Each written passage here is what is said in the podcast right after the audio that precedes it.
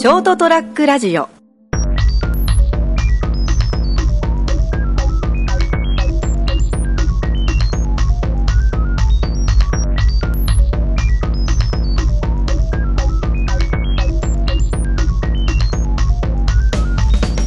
ショートトラックラジオ始まりました、えーまた今日も iPhone で録音をして、えー番組を作りたいと思いますけれども、えー今日またゲストをお迎えしております、えー今まで実は2回ほどですねあの番組にも出ていただいたトゥカラ屋さん。トゥカラ屋でいいんですよね。はい。あのと、トーカラ屋って言いそうになったりとかいろいろするんですけどトゥカラレああじゃあトコラじゃねえか。ああごめんなさい。でもトゥカラっていうのにが発音は近いです。そうですね。ね、えー、トゥカラ屋さんをやってらっしゃる、えー今回はですね田川さんの方にちょっとスポットを当ててですねあのお話を聞きたいなというふうに思っております、えー今日はですねちょっとウェブの打ち合わせとかそういうのもあっていらっしゃったんですけどやっぱりその自然食品という自然食品でちょっと言い方おかしいですかね、えーなんか新しい概念をこうみんなで考えたっていうことですけどねネオフード。ネオフードですね。そうです。えっ、と、以前はナチュラルジャンクフードっていうので、ちょっとまあ、自分たちもやっぱジャンクせジャンクフード世代なので、ああなるほど、でまあハンバーガーとかね。そうですね。あの、まあ、ポテトチップスだったりっていうのをうん。食べてた世代なので、まあ、わかりやすくポップに、はいはい。あの、その、いいもので、うん。いかにそういうジャンクに近いものうん。いかにジャンクに近いもの作れるかと思っていろいろはいはい。まあ遊びも入れまあ、てトゥカラヤさんの中の一つの遊びの中としてまあそういうものもやってたっていう。まあ、製品としてはまあはい、前は以前は出てたんですけどあのうん、ベジスターラーメンとか。ベジスターラーメン。ちょっと危ないですね。なんかね。あとオーガニックコーラっていうかまおあおいかにコカ・コーラみたいな味をオーガニック素材だけで作ったらどうなるかみたいなもうちょっとでうん。コーラに近づける本当。段階だ段階まで持っていったんですけどまあでもどっちかというとコーラじゃなくて何？あのドクターペッパー。ドクターペッパー。ではでもいいじゃないですか、もともとそういうので多分できたのがコーラだと思うんで。すはいはいはい。でもともと確か胃薬かなんかを作ってる時にあのあの配合みたいなのが副次的に出来上がったっていう話を聞いたことありますよね、えーコーラっていそううのはです自分ねたちもそういうのをまあ使ってたので、はい。それで作ったらどうなるかっていうのを。なるほど。っていうことはあのえトカラさんのこう今まで2回ほどお話を聞いて、はい。すごくなんていうかなあの自然派で、えーいわゆる、えー純粋なねこうメンバーさんたちだったと思うんですけど、はい。えー案外そういう遊びも、そうですね。うん、うん遊びだったりそのアート的な要素っていうはい。部分ですかね、はい。そこはやっぱり入れてじ入れていかないと自分たちもちょっと楽しめないあっていうのがああんまりギチギチにやりすぎるとちょっとこううんまあ自分たちもそうだしひ周りも引いちゃったりとかするっていうのはあるのかもしれないですね。うんあアイタルフードなんていう言い方もしますかねこういうのって。菜食。うん。えーでそれとジャンクフードをまあごっちゃにしてこうなんかミクスチャーみたいなもので食べ物を考えるっていう、はい。まあ食べ物を考える機会にはなりますよねそうですね。だからやっぱりそれを食べて育ってきた世代なので、うん、あ分かった。で一生懸命ほら体にいいもの作ってんだけどたまに食べたくなる食べたくなるそうです。反動がすごいっていうかですよねやっぱその味を覚えてる部分があって、はい、なんか M のマークのねあのハンバーガーをね作ってらっしゃる会社のものがどうしても食べたいってどうしてもあの、ポテトの塩多めを食べたいとか 皆さん人間ですからね。そうですね。あの当然大事なものあの、えー、と体にいいものを食べるっていうのは基本的なことなんですけど、はい。で僕もちょっとその2年ぐらい玄米菜食をやってたことがあるんですけれども、やっぱりそれだけだとちょっとやっぱ辛いですね。ですよね。あのいみんないっぱい我慢しなきゃいけないですからね。でたまにやっぱり食べてましたよね。うん。でやっぱり今バランスだと思うんですよね、うん。そのまあ今、うん。この社会の中で多分そういう健康的なものを探すっていうのがすごい大変だと思うんですよ、ですよ。もう当時は本当ね食べるものがなかったんですよ、外行ってももうほとんどコンビニは全滅だしね。厳しいですよ。食べるの食べられるもんなかったですよね。そうなるとやっぱり玄米おにぎりそれこそ自分で握ってこう持っていくとかっていうので、うん、えっ、となんかね周りに気を使わせちゃうんですよね。あんまりやっちゃうとそうですね一緒に食事行ったりとかするとでもね、うん、うん、食べれないなんか自分だけちょっと暗い感じで美味しく食べれないそうですね、状態になってしまったりするので、うん、そういうリスクもまあ含めて自分が選択していくっていう上においてはその完全なその菜食だったりとか、その自然食だけっていうのが今今の現状の社会では僕も本当になかなか、まあ、やってらっしゃる方もたくさんいらっしゃってすごいなと思いますけど、まあ、僕はできなかったですね完全には。難しかった。だからそのちょっと遊びだったりとか、えー、そういうところ少し緩めるようなところもあっても、だから僕はその当時はうんといや普段できるだけそういう安全で、えー、いいものを食べているんだから逆にちょっとぐらい悪いもの食ってもいいだろう。っていう感覚はありましたね。はい食べてもいいんですけどその分、まあ、入れるのと同時に排出するようにすれば、全然そこは問題ないんですよね、そうですね、まあ、もちろんそのシビアにやってらっしゃる方にとってみるとねそういう意見というのはやっぱりちょっとどうかなという方もいらっしゃると思うんですけど、うん、まあ、そのバランスの中でそれぞれが選択することではあると思うんですけど。で、ね、えー、と実はあのえ田川さんの場合はもともとトカラ屋さんの3人の、えーとえー、チームというか、はい、あのグループはも、えー、中央の方からいらっしゃってますから、えー、高橋さんこちら熊本の出身の方ですので、はい、えー、まあ、そこでどういう形でトカラ屋さんとこうつながってっていうかその出会いみたいなのが聞ければいいなと思ったんですけど。そうですね、うんまあ、えー、全然自分は熊本にいながら、はい、そういった食に関してとか意識全くしてなかった時に、うん、あの社会起業家育成科っていう学校にちょっと通い始めたんですよね、はい、その時はジュエリーとかアクセサリーを作ってたので、はい、ちょっと今までのやり方とは違う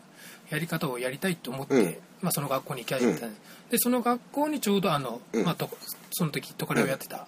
あの自分今自分の妻ですけど、はいはい和子が来てて、うんうん、でそれからあのまあトカレ屋の引っ掛けた。引っ掛けたいや違う引っかかった。引っ掛かったに近いかもしれないですねトカレ屋の、まあ、イベントとか出店をしてたのではい、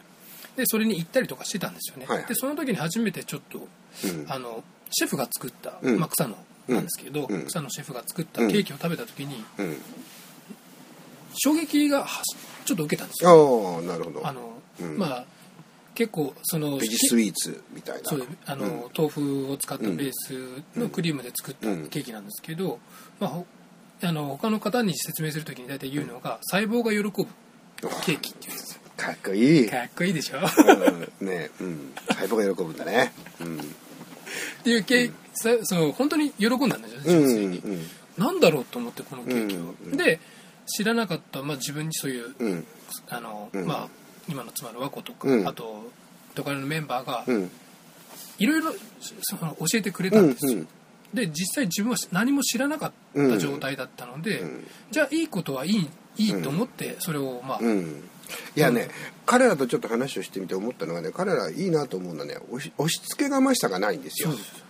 うん、すごく自然にナチュラルにそれらのことに関してあの取り組んでらっしゃるっていう、はい感じだったから多分それそういう感じがあったから高川君もそのすんなり言葉が入ってきたんじゃないかな。そうですね。であとはもう餌付けされたとか。ああそうはあるよね。あの 男一人でずっと暮らしてるとね餌付けされると弱いんだよね、うん、うちも最初そうだったからね。最初だけね。最初だけ。だけね 頑張ってましたからねうちの奥さんも最初はすごい。はいまあいいとしてそれは。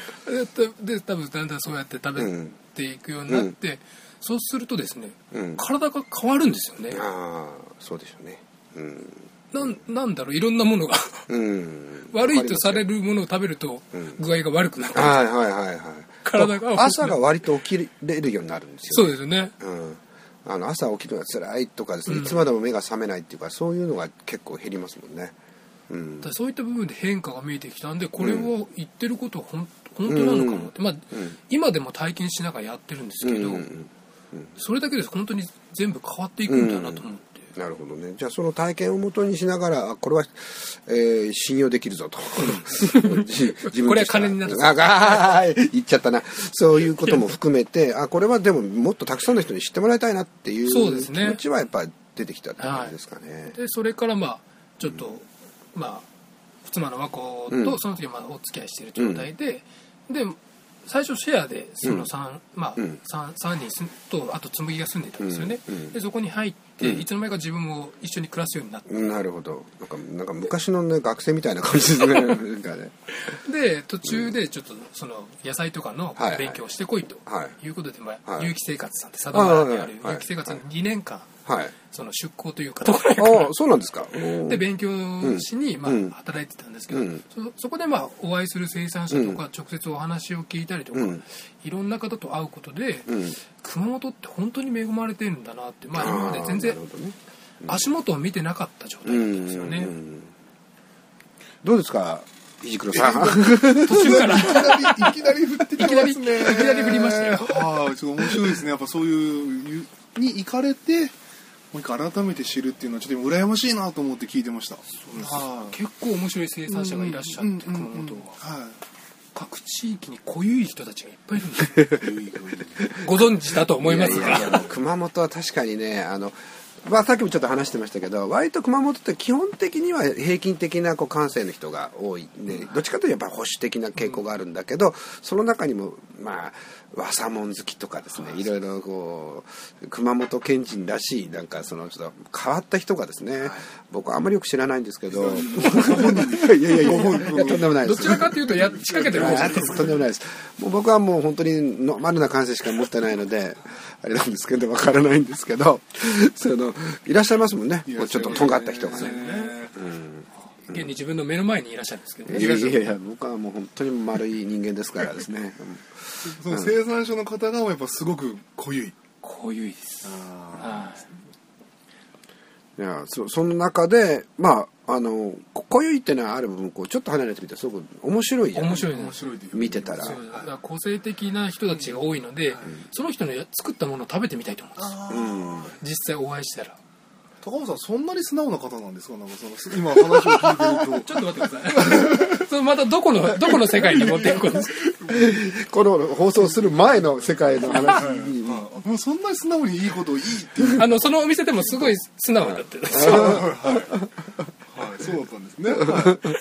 なんかね、ギリギリですね。そういうの、本当はいろいろ言いたいけど。いやでも確かにそうなってでもそれまで全然興味なくてだってそういう世界があるんだって、多分肘倉さんなんかも、そういうところ今ちょっと今随分感じてるんじゃないかと思うんですよ、ね、少しずつ。食には興味があっていろいろ調べ始めたりいろんな人と会うことによって、ね、あこれまで自分たちが知ってたこう食べ物だったりとかそういうものの概念って、はい、実はちょっと間違ってんじゃないかなとか。何が事実なのかっていうのをちょっとですね、うん、今すごく疑問に思ってる日がありますね。うんまあ、通り一遍のことはいろいろ言われているしその今の消費社会の中であの食が重要であって、はい、えー、でもその食料自給率を上げるためには生産性を上げなきゃいけないとか、うん、いろんなことをいまだに言われてるんですけど、はい、ででも片や実は米は余ってますよ何々余ってますよっていう話もあったりとかどこまでが本当でどこまでが嘘かよく分かんないっていう状況ですよね。うんでその中でも徐々に多分若い人たちの間の中でもん今の日本の食べ物っておかしいんじゃないのっていう人が徐々に出てきていてなんか自分でもやってみようっていう人たちがねこう現れてきてるのはすごくいい傾向だなというふうに思うんですけどでそれをまあレシピとかの部分でトゥカレアさんの方ではサポートする形で安全な食をこう提供していきたいと。そうですね。そういう感じなんですね、はい、いろいろなんかそういう、まあ、遊びを入れながら、うん、もうそういううちは一応形としてベジだったり、うん、ビーガンっていう形をとってるんですけど、うん、そうじゃない人たちも楽しんで食べれるようなことをちょっとやっていきたいなと、これねすごく重要だと思うんですよ。あのまあ、ベジタブル、まあ、あのベジフードとかそういったものをベジですってこう強く押していってるやり方もあるしこう厳密にやっていくやり方もあるんだけど、うん、それにまだ気が付いてないような人たちでも美味しく食べられたりとかそれをきっかけにそのもう一回自分たちが食べてるものをし、うん、あの調べてみようとかって思うような人が現れてくれないと困るわけですよ。だからその中間的な位置にいてその、うん、橋渡しをするとかですねいうようなことができたらそれは素晴らしいなと。そうですね。だから使う素材にもこだわってやっぱ地産地消を目指してますし、うん。うん、できるだけその熊本県産の、はい、まあ有機だったり、はい、あのえー、無農薬とかのお野菜とか果物を使って作ってるので、それで生産者を知ってもらうっていうのが一番理想の形ですね。やっぱり生産者に対して我々がちゃんとしたサポートしてあげなければやっぱりそういう良い試みをされてるところでも続けられないですからね。うん、そういうのが今それこそネットの時代であのダイレクトにつなげたりとかいうことができる時代になりましたからね。うん、まあ、昔はなかなかその生産者から直接買うっていうのは難しかったですよね。そうですね。八百屋さんとかそういう卸とかいろいろ入ってたので、うんうん、もっと大きいとこあるだろう。まあいいや。言ってください。いやいやいやまあね。そういうところ。海外、ね、いや、海外じゃないね。国内のね、大きいところがいっぺんにこう集めてっていうことになりますからね。ペイエですね。えー、まあそういうところの仕組みが、まあこれまではちゃんと機能していたけれども、今やそのそういう仕組みすらもちょっとね、先どうなるか分かんない状態、ね、そうですね、まあ、今 言われてる遺伝子組み換えだったり、はい、そういったのが TPP とかいろいろ入ってきてるので、はい。はい、そういった部分では、まあ、うん、新しくなろうとはしてるのかなと思うんですけどね。ね、だから農家自体が新しいやり方だったりとかその売り方をやっぱり模索しなきゃいけないだろうし、うん、若い子たちいろいろやってますよね。そうですね、まあ、ご紹介いただいた花田果実の片山さんとかもそうですけど、そうですねそういう時代になってきたんだなと思いますその中でもそれを今度は実際に料理して食べさせるっていうことができる床屋さんのまあ存在価値みたいなのは今後も高くなるんだろうなって僕は思ってるんですよね。ありがとうございます。はい、まあ自分は何もちょっとしてないんですけど。えー、そうですね。なんか そうですね。そうですこもりばっかりされてるんじゃないかな。あれ？ブラックととかね。まあいいや。この話はいいや。何の魅力はですね、あのされてる店出されてる時に私も何回か行ったんですけど、すごく皆さんが楽しんでされてるところが。ななが一番僕いいなと思ってまた足を運ぼうって思いますね。ありがとうございます。だからそういうね提供される人とそういう受け受ける側っていうのが本当になんか笑顔の中でつながっていけるっていうあの空間が僕すごく好きなんで。ありがとうございます、はい、料理も美味しいもちろん美味しいんですけど、うん、あの場がいいですね一番、うん、でもあの準備中はすごい喧嘩になってるんですけど。それはまたブラックとかで見てないことにします。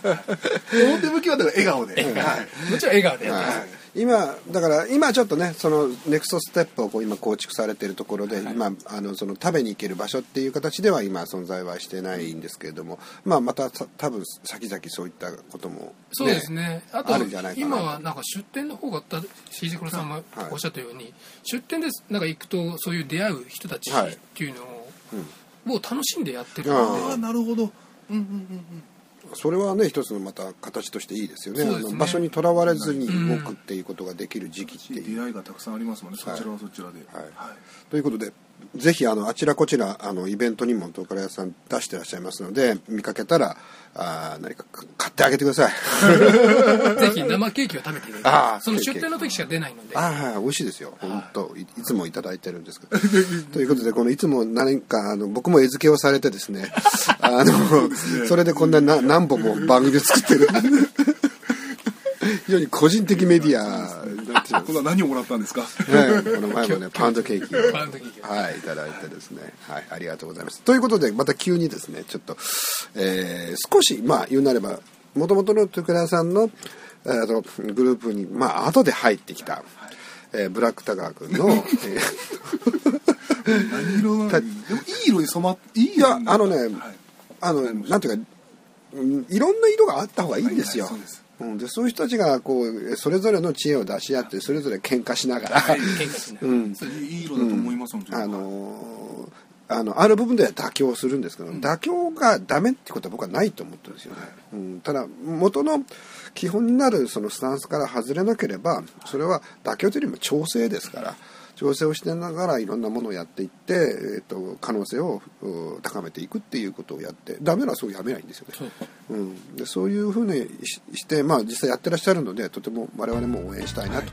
はい、応援をするとまた何かお菓子とかをいただけるので。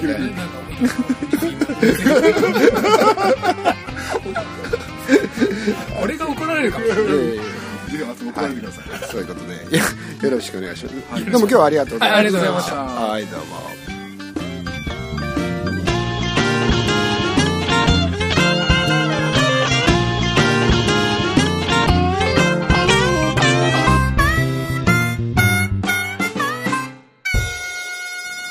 ST-radio.com ショートトラックラジオ。